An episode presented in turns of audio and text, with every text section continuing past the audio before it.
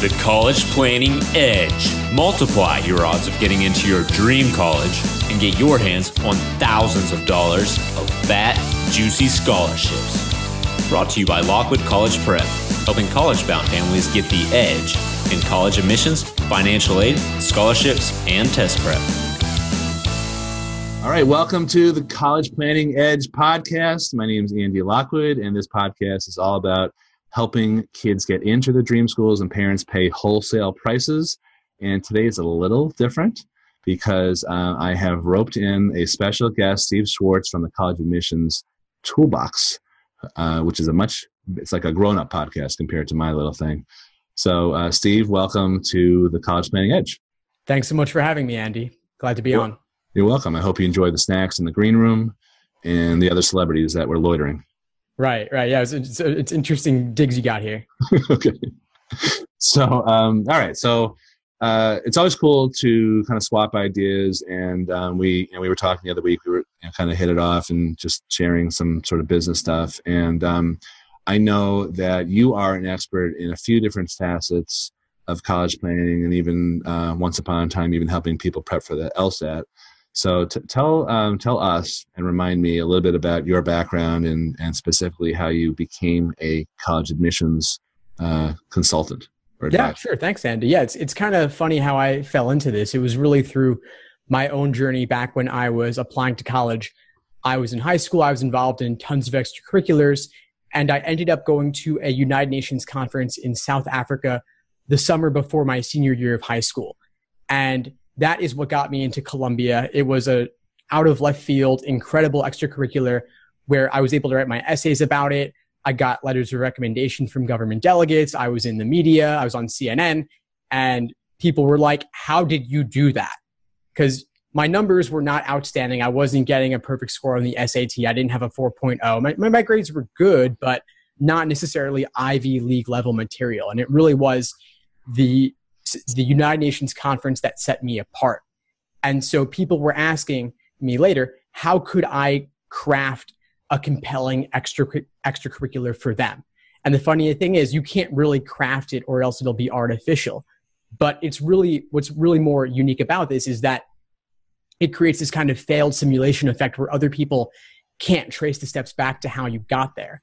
And Cal Newport, a best-selling author, actually featured me in his book how to be a high school superstar That's as a result of this, which was pretty awesome. So basically, I fell into this industry just because other people were asking me how to create something like this for them. And while you can't craft it all together from the beginning, there are little tweaks that parents can help their students make to end up in a similar position when they're applying to college in the end.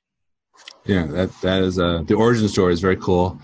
Um, so so when was that approximately? Like when did you start first uh, working with kids to help them, you know, with admissions uh, advice? It was pretty soon after I got into Columbia. Actually, while I was in, while I was at Columbia, I was helping the next grades below me do th- similar things in terms of writing about their extracurriculars or designing extracurriculars or how to frame them for their essays. And of course, not everyone's done something as impressive sounding, but no matter what a child has done, there is still something in their background that they can frame properly to use as a hook for their application. And so it's about making the best of what you've got in front of you. And, and I just want to point out one of the coolest things I, I, I think uh, or features about the college admissions toolbox is you've done, you know, I don't know how many, but dozens and dozens of interviews with actual former admissions officers. So you're not just basing, I imagine, I mean, correct me if I'm wrong, but you're not just basing your inform, uh, your, your advice uh, about what's going to resonate with admissions officers on your own experiences, but you're also using the you know the uh, information that you've aggregated, but through your interviews, right? Yeah, thanks for mentioning that, Andy. So yeah, obviously I can't generalize everything from one particular case, which is my own, but yeah, I've had conversations with dozens of current and former admission officers on the College Admissions Toolbox podcast, and those help to kind of provide some insights into my own coaching with clients. Right. So I think uh, that, that's a real edge that you're able to give. Okay. So um, so we're recording this in the beginning of August. The common application is out, and um, we should talk a little bit about the essay. So what, what's your advice on, I guess, choosing which essay to write about? Because there's seven choices, right? Yeah. So there are a lot of choices, and there's not only the main essay. There's also all the supplementals as well. And so I typically recommend picking a few different potential topics for the main Common App essay and writing drafts of each one.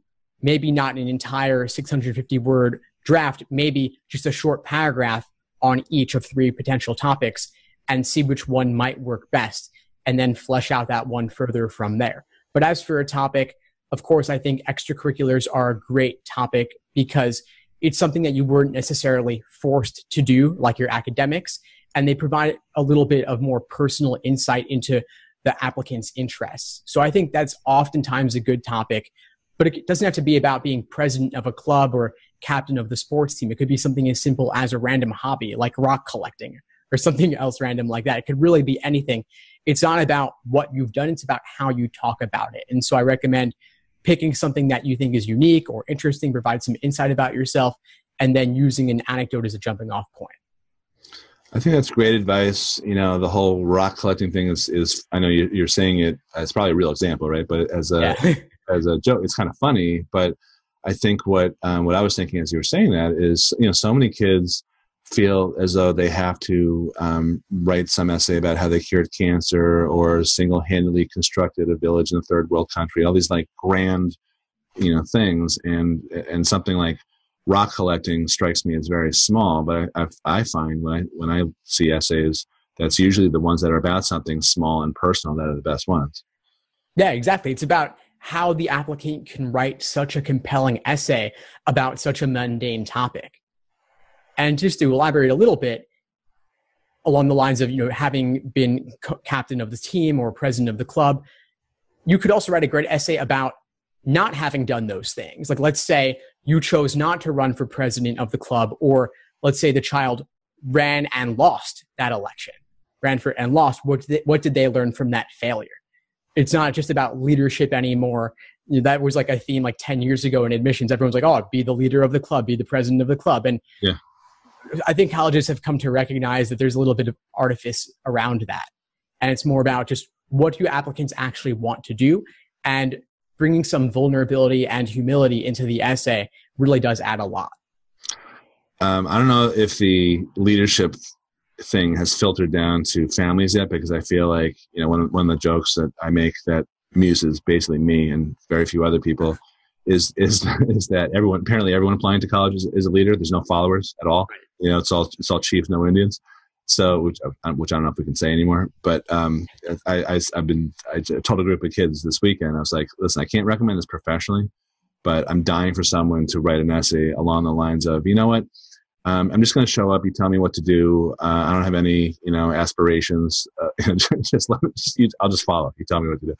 So, so um, I, I, th- I, do think the leadership thing gets gets overblown, and you know, there's different forms of leadership. Like there's there's leadership like winning an election or or being a captain, but there's other forms of sort of you know, for lack of a better word, personal leadership, like when you did when you when, when you're the runner up. You know, what what do you do at that point? And that's that takes initiative, and and uh, that's a form of leadership. Yeah, or it could be in a particular context in a real world situation, like someone fell down in the subway, someone fell down the stairs. What do you do in that moment on the street? Right. Where there's no framework, there's no clear call to action in terms of what to do. It's about taking initiative in that moment. Yeah, it doesn't go on a, an activities sheet. It's on a list of extracurriculars, right, or anything like that. So personal action. Yeah, that's cool. Good example. All right. So um, speaking of extracurriculars, uh, I get this question a lot.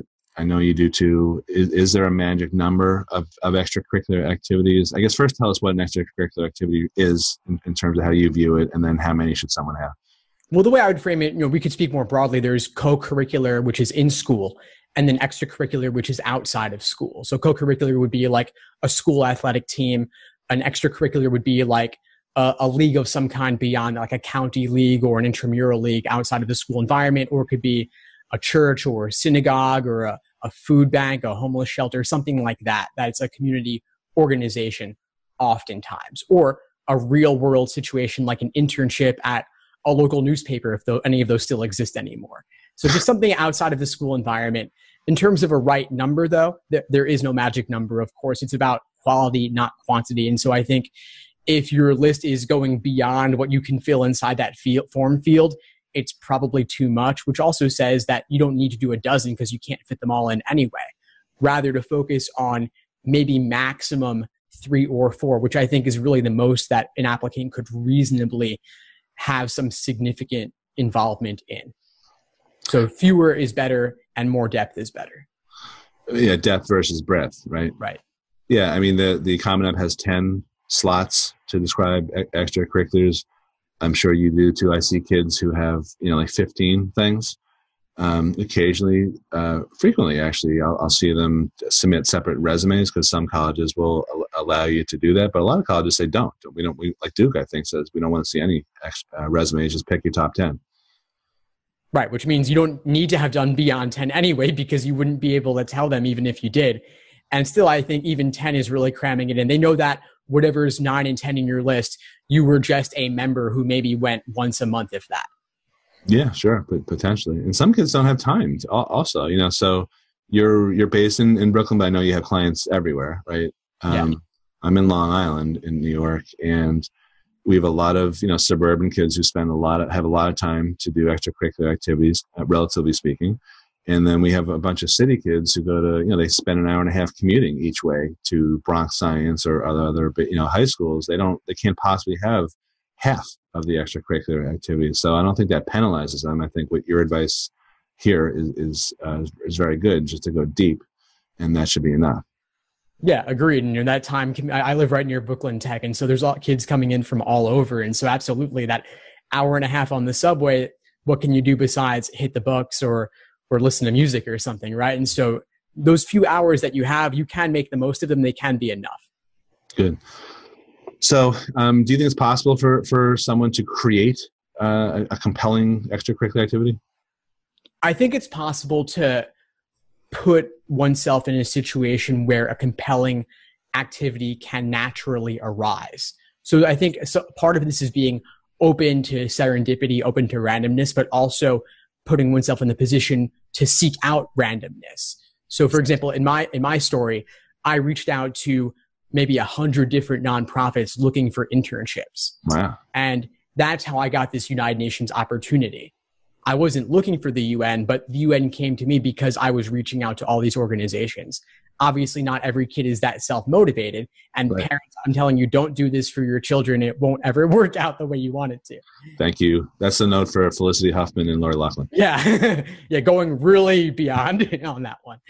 Yeah. But even, even just if your child reaches out to a few community organizations, asking to help out, asking to volunteer, I think going outside of the school environment is where more unique opportunities are likely to arise because every school has a captain of the team, a president of the club, the editor in chief.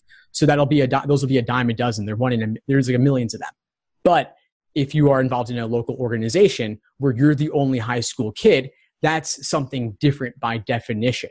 And that allows the opportunity to take initiative in that context. And that can become compelling in the end. So I think it is about, again, going outside the school environment yeah there's no way i would have ever done something like that in high school like like you did so you, have obviously you're wired with a lot of initiative and hustle and that's uh, that's very cool um, but for the average kid who's not like that I, th- I think you know your example they'd be well served to uh, to, to follow a little bit or you know to model it as, as, as best they can because i think you need to think outside the box and then you know show a little bit of uh, initiative so that's great um, so let's get back to uh, essay writing. You know, when when kids write about extracurricular activities, they have a tendency to sort of get very grandiose, or uh, there's a lot of mistakes that they can make. So, what what are, what are some of the best ways and worst ways to write about extracurriculars in in the college essays? Yeah, I think grandiosity is definitely a big one. I feel like when when getting personal, kids are often tempted to look in the thesaurus and find the biggest, most impressive sounding words to describe whatever they've done when it's really not necessarily that unique. And also, nobody really ever talks like that anyway. So I would say keep it simple.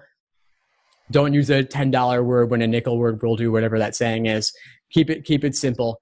And also, I think the biggest pitfall is really to laundry list everything. Like if you have 10, 10 activities you can list, people want to list all 10 or they want to list all 12 in chronological order and every single thing they did. That's not interesting to read. It's not compelling. And that's really what that list on the application is for. That's what a resume is for. So I would suggest ideally picking one thing and again, going really deep on it, starting off with an anecdote as a hook in the moment, in a particularly exciting time at that activity or that extracurricular, and then zooming out from that to talk about lessons learned. And that could also be a great place, once again, to talk about failures. So again, with that grandiosity, kids are looking to pump, like poof themselves up and brag a bit. That's not that's not engaging. You want them to like you at the end of this. And so I think showing a little bit of humility, showing that maybe you succeeded at one thing but failed at another thing, and what you learned from each of those could be a really good way to frame it.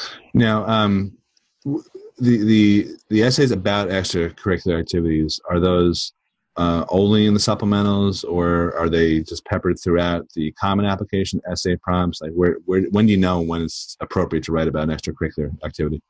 Honestly, I see it as being peppered throughout. Obviously, there's a variety of of prompts on the essays, and the topics can change from year to year. But ultimately, they're just jumping off points. You can twist it however you want in the end. So I think there's a way to work an extracurricular into virtually any essay topic. Good. But I love your point. I see this all the time also about not just regurgitating what's elsewhere on the application. It's not additive to recite everything that's on your activity section.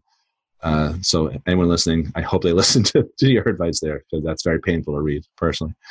Um, do you have any particular strategies to, to share about essay writing or techniques? And I guess my, my last question right after that is like, when should people start this? Again, this is beginning of August. I'm not sure when they'll be listening to this, but when you recommend they start. Yeah, anyone listening now, start now. You know, good writing takes time. And so the more time that you have to go through draft after draft, the better the ultimate result will be in the end. So if you can write a draft now, put it away for a week or two, come back, revise, put it away again, show it to a wide variety of people, get expert help editing it, or at least you know, English teacher, guidance counselor, consultant, friend, whoever, whomever, the more people you can show it to and give them time to revise it and get feedback, the better. Obviously, there's a such thing as too many cooks, and you want people who are going to give honest feedback. So consider that. But more time is, of course, on average, better. In terms of a writing strategy, I would say the, the one I love the most, the one that I use with all my students is write a rough draft that is three times at least the ultimate length of the final draft and mm. then we can cut it down together. Because the average kid you know it's long-winded they're laundry listing everything. You know i've got to help them cut out cut out the garbage to keep the good stuff in the end. Usually 2000 words only contains 5 to 600 words of solid substantive content if that so we usually need to go through multiple rounds where the where the student is writing rough draft material and i'm helping them pick out the nuggets that are actually worth including in the final draft that's that is great. You know, one of the things I I say uh, ad nauseum is there's no such thing as as good essay writing. There's good essay rewriting, which which uh, you that was one of your first comments basically, and uh, and other other words. I, I think the essays definitely need time to breathe in between drafts, and I think sometimes your subconscious mind will will still be working on the essay even when it's tucked away in a drawer or on your laptop somewhere. Um, but I liked your comment about too many cooks in the in the kitchen because um, you, you can't listen to you know your mom your cousin your guidance counselor your english teacher you know whatever you have to be very careful about whom you pay attention to and steve you're you know you're clearly an expert in this so uh, i hope that um, people pay attention to you and then after you're done with them at least then maybe open it up you know for open the draft up the final draft up uh, for discussion you know maybe with people who know them better than than you know the client or something like that. So I, I feel like you can't prevent other people right from from looking at the essay but do you ever try to guide your clients uh, in, in a way to you know, how to manage that process when the mom wants you know wants to be involved with every draft? It's it's a tough thing obviously because you know parental involvement is is obviously important but at a certain point i think families have to recognize if they're hiring someone like myself or yourself they're making a decision to place their trust in us in terms of the essay writing process and if you have contradictory advice from one party and another party you do have to make a decision in the end. There's only one draft you're going to submit. Have you ever? I mean, I think I know the answer to this one. Uh, have, you ever, have you ever read an essay draft from a child that was clearly not written by that child? Oh yeah, of course. Okay. Definitely. And you know, admission officers can tell too. They can tell. They know what high school exactly write like. They write much differently from middle-aged folks and from English teachers and anybody else. Right. really important to keep the child's voice in the essay. the phrases they use, the vocabulary they use, and the kinds of things they talk about too.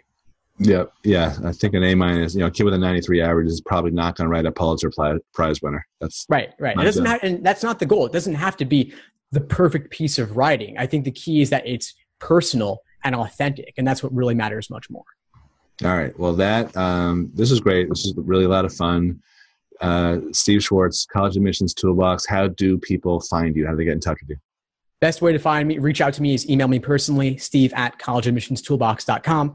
And of course, the podcast is available on iTunes, Spotify, Google Play, and pretty much everywhere else. Awesome. All right. Thanks for being a guest with uh, with me, Andy Lockwood from the College Planning Edge, and we'll talk soon. And thanks everyone for listening. And if you like what you hear, please give us a uh, glowing review in uh, in Apple Podcasts or wherever you're listening to this. Thanks again, Steve, and talk to you soon. Thanks, Andy. Hi, this is Andy Lockwood. Don't forget to visit our website, lockwoodcollegeprep.com, for some more free, valuable information on how you can multiply your chances of admission to your dream colleges and qualify for thousands or tens of thousands of dollars of fat, juicy scholarships along the way. Visit lockwoodcollegeprep.com for information on our free upcoming workshops and webinars and to download a copy of our number one best-selling book, How to Pay Wholesale for College. That's lockwoodcollegeprep.com. Bye-bye.